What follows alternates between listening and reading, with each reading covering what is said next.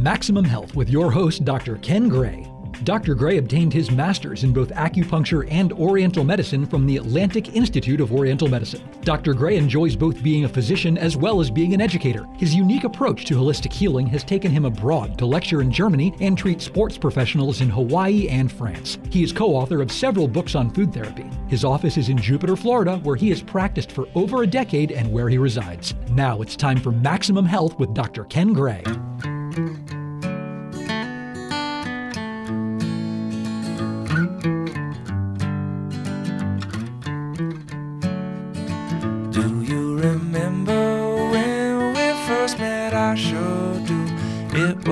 Sometime in early September.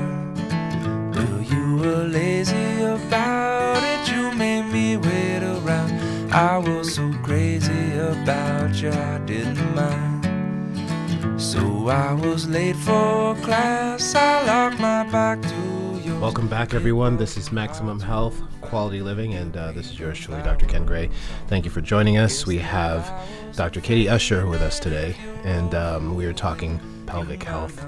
She is a pelvic health physical therapist, and thank you, you know, just for just taking your time away and coming and joining us. As you know, we have a uh, our listeners know we have a different guest every week, so um, it's always fun to be in the studio with someone that. Um, does does great things for people, and uh, this is much needed. And I wanted to talk about it mainly because not only have I had to treat many patients with issues uh, with their pelvic health uh, deficiencies, uh, which include endometriosis, weakness, prolapse, um, urinary bladder, incontinence. um, I mean, you name it, and also just uh, when when patients come to me and they want to have uh, they have fertility concerns and they want to get pregnant. uh, these are issues that have to be dealt with too. Um, so, and then men, men also have issues with uh, pelvic health, and it could be linked to erectile dysfunction. It could be linked to also urinary or um, incontinence, as well as um, bowel prolapse, and all sorts of things that people. Um, don't talk about, but we need to and don't realize. and yes. don't realize, do not realize that these pains, these odd discomforts, and these occurrences can be helped, prevented, and also uh, assisted with curing through these exercises and therapies that you offer Yes, and people like you offer. So let's get into that. Tell me a little bit about how you got started with pelvic health and physical therapy in this area. So, yes, thank you so much for having me on the show. Um, I started with pelvic floor physical therapy about three or four years ago. Um, I was in physical therapy school at the time, actually, and one of the big reasons was my sister-in-law was um, had her baby, and she ended up with an emergency C-section, and the whole situation just ended up very poorly. She ended up having to go in a couple weeks later because her incision dehisced and um, had a, to have a um, secondary operation. And I was just very surprised at the whole situation that she was never offered any type of therapy or care after that. And um, she ended up having a lot of issues after that. And then the other situation was I was finding a lot in the outpatient orthopedic clinics where people would come in um, with the diagnosis of back pain. And I was realizing more and more that it wasn't just back pain. They were also having issues of, they would say they were having SI pain, incontinence, pain with sex. And this is a specialty field. Mm-hmm. And so I knew that it wasn't the b- low back. And if it was it was probably the pelvic floor referring to the low back. Mm. And I didn't know how to treat it. So then I just started taking courses. And I the more I got into it the more I realized how much I love this field. And I was realizing how underserved this population is the other thing Just be, uh, Oh, yeah. hold on for one second because I want to. I know our listeners. There may have been a question to. You said low back SI, and I know SI stands for sacroiliac. So sacrum, tailbone, iliac crest, hip, and where that joint meets, or where those Exactly, those yes. uh, meet. So that's SI pain, and it sometimes mimics. Uh, almost like an some people think, oh, I have sciatica because it's down by their tailbone or something, but it's SI joint pain, um, and there could be links with you're saying the pelvic floor to that area. Right. Exactly. A lot of times, if there's weakness or dysfunction through the pelvic floor, right. that can kind and usually on one side or the other, so right side or left side of the sacrum or tailbone. right. Okay. Right. Just wanted to pause there because that's something that people complain about a lot, and they probably have no clue, like what you're saying, especially females may have this tie in to the pelvic floor issues. And, and there was, for a long time, um, it was thought that the structure, the ligaments of the sacroiliac joint were so strong that the joint didn't actually move. Mm-hmm. Um, but now, coming on, that's not the case. I mean, people understand that, especially with pregnancy and the laxity, that there there can be some shifting and moving of the sure, SI. absolutely. So, um, Yeah, especially and and just talking a little bit more about that. I know people who will say after a few kids, "Oh, my SI joint is out," so that's become a term. So where this rigid structure or thought to be rigid is now not thought to be as rigid. And one thing I talked about to my mothers when they're going through pregnancy, especially by the third trimester, I mentioned issues like when you have um, your your there will be. Uh, more suppleness and fluidity and movement of your joints because that's what the body does. It starts to open up and spread. Exactly. And uh, so, movements and things and exercises that you used to feel confident in doing, may, now you may feel awkward because now those joints are a little bit more pliable and will move more because that's what's supposed to happen so maybe those exercises need to be you need to cut back on them Right. so as not to hurt yourself or you know create more dysfunction So it's interesting. So one of the things that I've started to really get into and I've become really passionate about is staying on the preventative side with all of these things. Right. Um, so I, I know we were talking off air. So my husband is a strength trainer. He has a Right. gym in the Jupiter area, and so we have kind of come together and have created these prenatal programs because I do. I, I feel very strongly that there a lot of things can be prevented and medicine in general has stayed on the um, side of like fixing problems after they occur Right. and um, like going with the example of SI dysfunction or like that laxity through the joints, a lot of women will complain during and after pregnancy of their pelvis feeling off or having like that pubis s- pubic symphysis dysfunction where Right. the, there's pain through the front of their um, pelvis and a lot of those things by keeping like a general strengthening program and doing spe- very specific exercises can can prevent that stuff. So um, i i love this field so much because i think that we have the capacity to really help change the outcome for so many people Right, that yeah. are you know. No, it's it's huge, and uh, what what ends up happening too is when I see these patients uh, with these issues is that the postpartum depression due to um, slow recovery, inability to maybe get back into um, physical activity, whether it be their exercises, um, can be. Um, curtailed by these pains or discomforts or an awareness of the need for these types of exercises and therapies that you offer. And then yes you mentioned sex- sexual recovery. Mm-hmm. So the ability to then engage with their spouse or their partner um, becomes compromised which then can add to issues with relationships and lifestyle and all that sort of thing so this is Absolutely. huge that there is a field that offers this and I, I hope people will enjoy this the rest of this talk now one thing i want to touch on too is the name of your um, physical therapy center which is mula bandha so talk a little bit that, about that because that's sanskrit i believe and I, I do practice yoga so i'm sure there's some tie-in to the belief system the the description of what that is and what the pelvic floor contains. Yes, yes. Um, so Mula Bandha means root lock in Sanskrit. So it's, it is a yogic term, and a lot of times people will say, you know, engage through your Mula Bandha in yoga, and so. And that is basically the base, right? So our root lock, it's our base of energy system.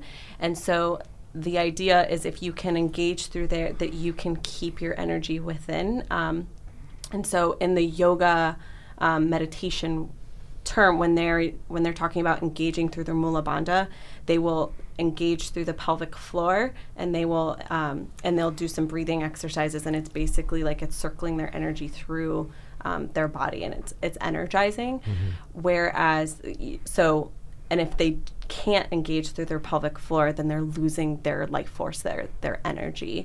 So um, so yeah, that's because I am focusing mostly on the pelvic floor, Mm-hmm. which ends up being a whole holistic practice because the Right. pelvic floor is tied so much in with the other parts of the core. And and Um, what that's makes the name of the let's term let's came. before we talk about energetics, I do want to touch on that and and that whole connection to energetics, mula bandha, and actually being a chakra, Mm-hmm. which is a term that people know from Ayurvedic practices, yoga, and so forth.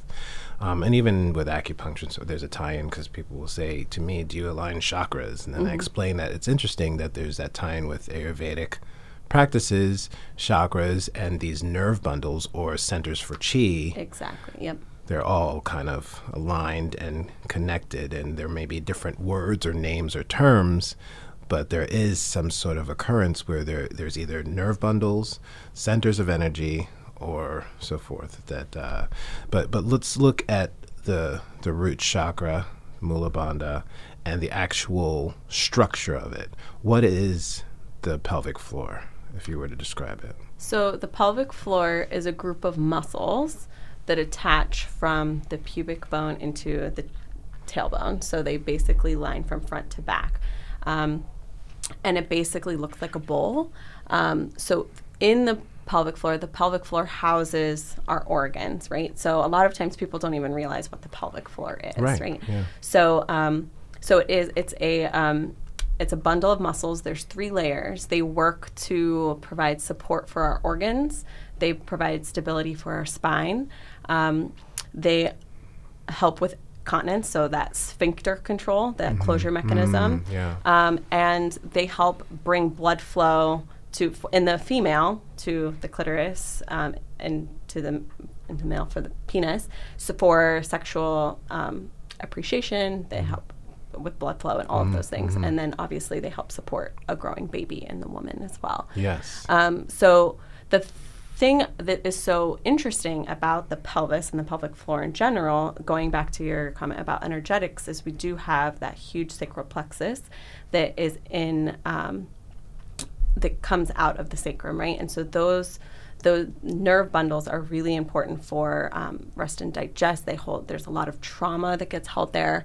If there is any nerve dysfunction through the pelvis, it um, it can affect so much. It affects the way we urinate, the way we, if we are able to tolerate sex, um, it can cause a lot of pain. It affects our lymph flow to our legs. Um, there's so much that goes on through the pelvic floor. Um, so it's it's That's in- very really enlightening. Um, so, in women, when the pelvic floor becomes compromised versus men, give us some ideas of happenings. Obviously, the first thought that comes to mind is pregnancy is going to weaken the pelvic floor. Mm-hmm. But why? Why do women tend to have con- incontinence after childbirth?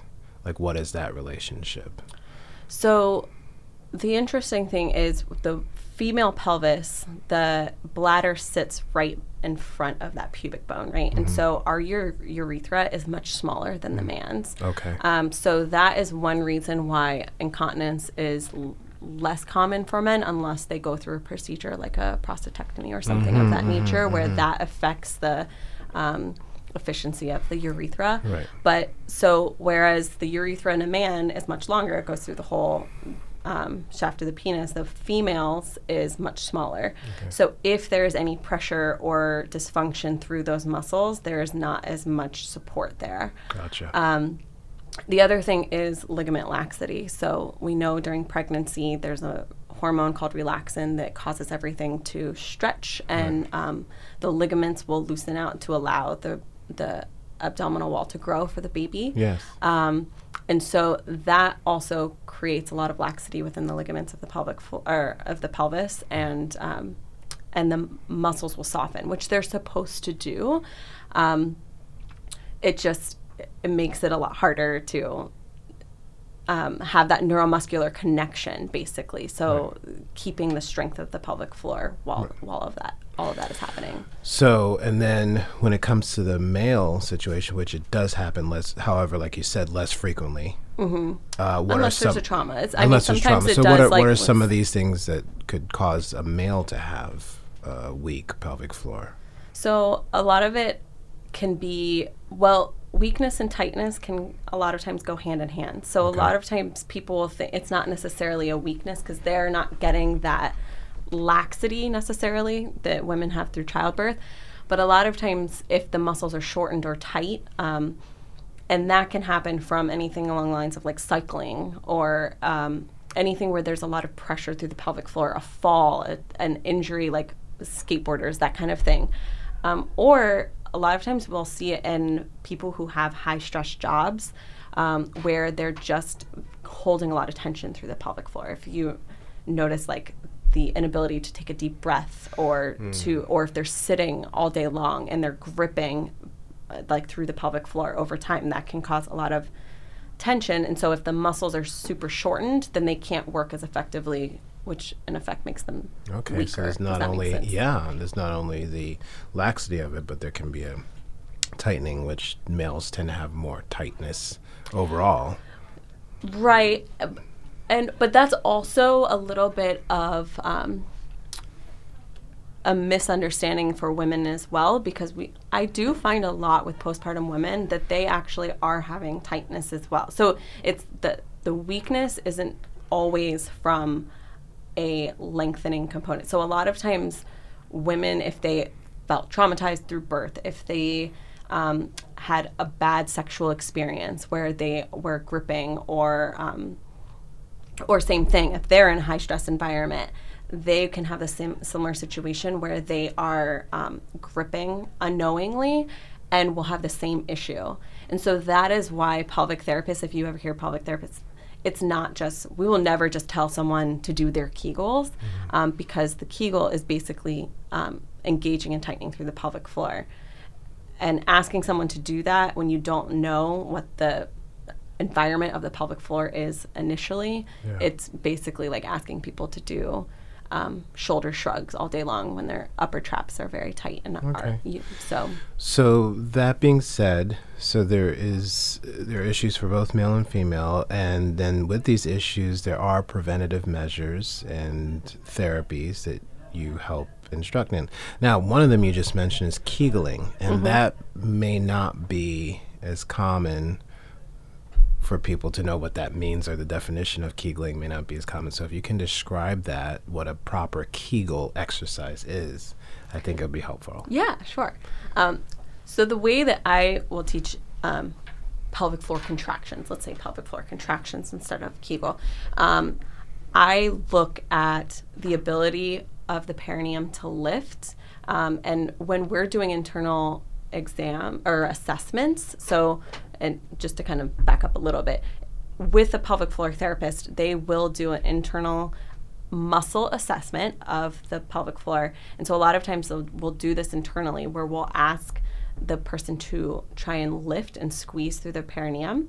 Um, and we are looking to see that there is closure on all sides. So a lot of times if there is a nerve dysfunction or a muscle dysfunction, we'll feel one side tighten more than the other, those types of things, which is a little bit harder to do on your own unless you're using like a mirror to have that visual feedback.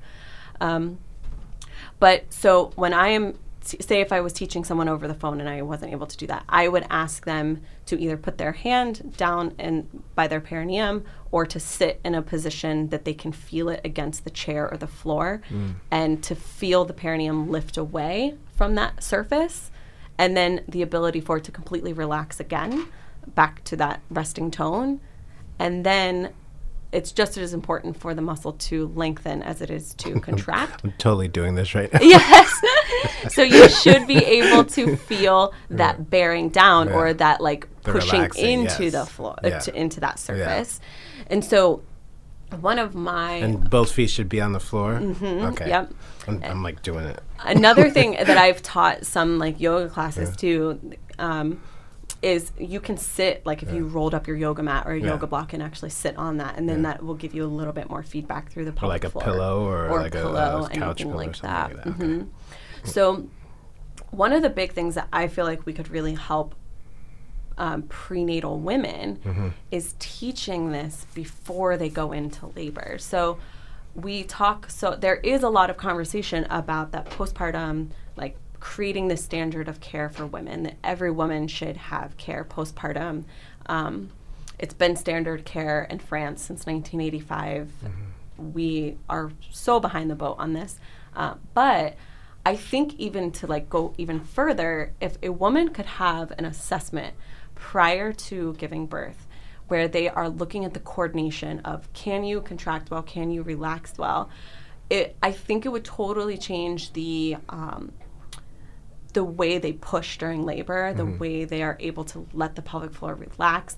Um, because a lot of times, what we find and what we treat as pelvic floor therapists is that coordination problem. Right. And so we'll see this a lot of times with people who have GI dysfunction, like uh, chronic constipation, where it's like they think that they are bearing down to have a bowel movement, but in fact they're contracting. Ooh. And so that in itself could be a huge reason that women aren't able to effectively push and then end up with either significant tearing or prolonged labor times or um, you know if it ends up in a c-section Yeah. because it's been too long because if the body isn't working together or working the way it should then it, it can totally change things. Now, speaking of coordination, awareness, connect connection to one's own body, do you find that the women that you deal with that happen to be either yoga, you know, avid yoga uh, participators or da- you know former dancers or dancers, be it ballet or so, do you find them to be more in tune and, and better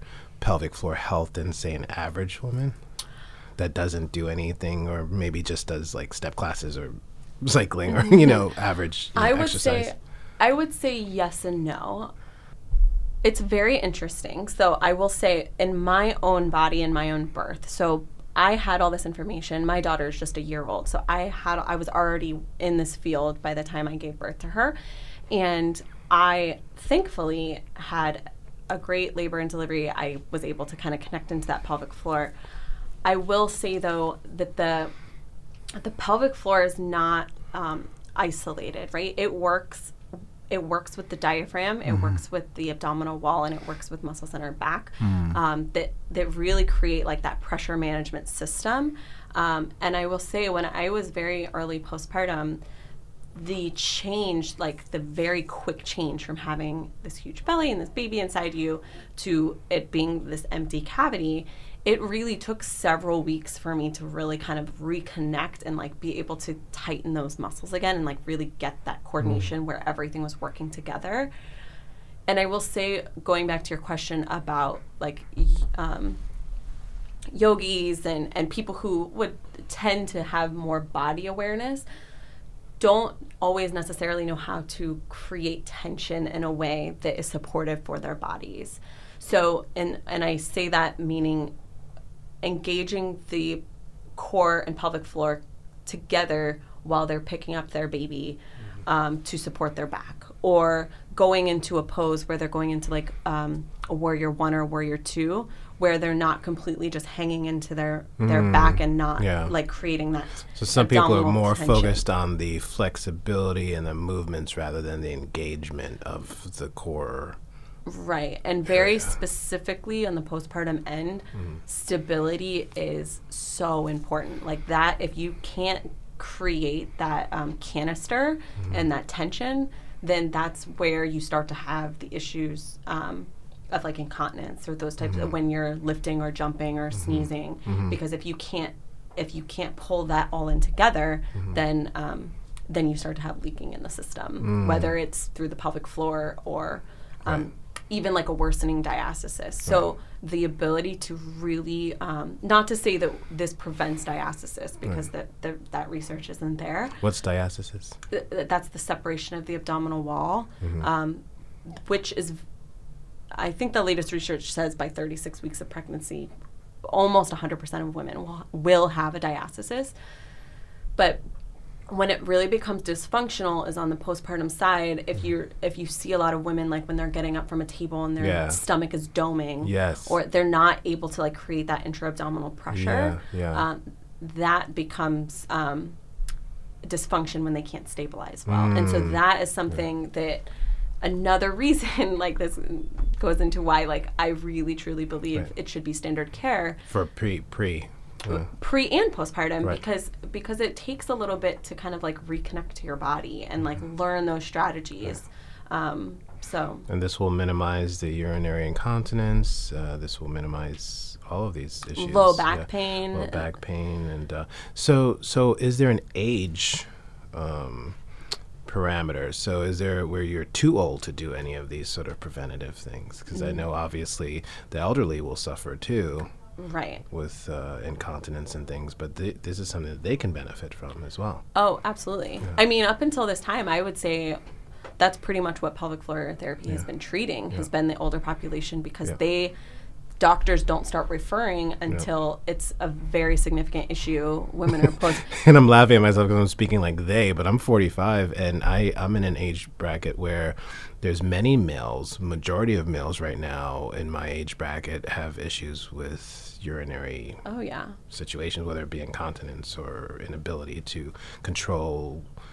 Um, I mean, I- and I- uh, yeah, so that's what Flomax and all these medications are treating. But this is yeah. something that you know I myself maintain a healthy, you know, bladder, low back, all by doing yoga, Kegels, and all of those sort of Mm-hmm. exercises. So the preventative measures for me are key because I don't really want to do any of those medications or have issues in that department. Right. It, I, I think it's it's very common for people to um, get on this whole train of like after having children, or even with men too, but like this new normal that it's it's normal to leak when you go to the gym if you're lifting a heavy weight, or this is just the way it's going to Right. be.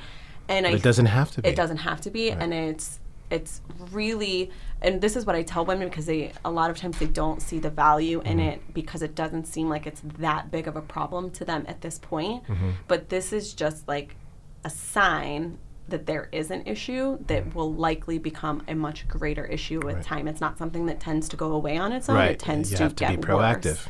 Exactly. This has been so insightful and so wonderful. Dr. Katie Usher from Mula Bandha PT. How do people find you? Um, I am. I have a website. It's Mm. mulabandhapt.com. I am on Facebook under Katie Usher. I have an Instagram page which is Mulabandha PT. Um, yeah, I'm local. I live in Jupiter, so Wonderful. reach out. And I'm sure that people can contact you via the internet if they want to any consulting and find out some exercises they could do on their own or Yes, a recap of this show, which also can be found via podcast, um, uh, iTunes, Apple Podcasts, as well as uh, Public Radio Exchange. Thank you for joining us. This has been another amazing Maximum Health Quality Living. With yours truly, Dr. Ken Gray. See you next time. I would Nashville, Tennessee. But you wouldn't even come around to see me. And since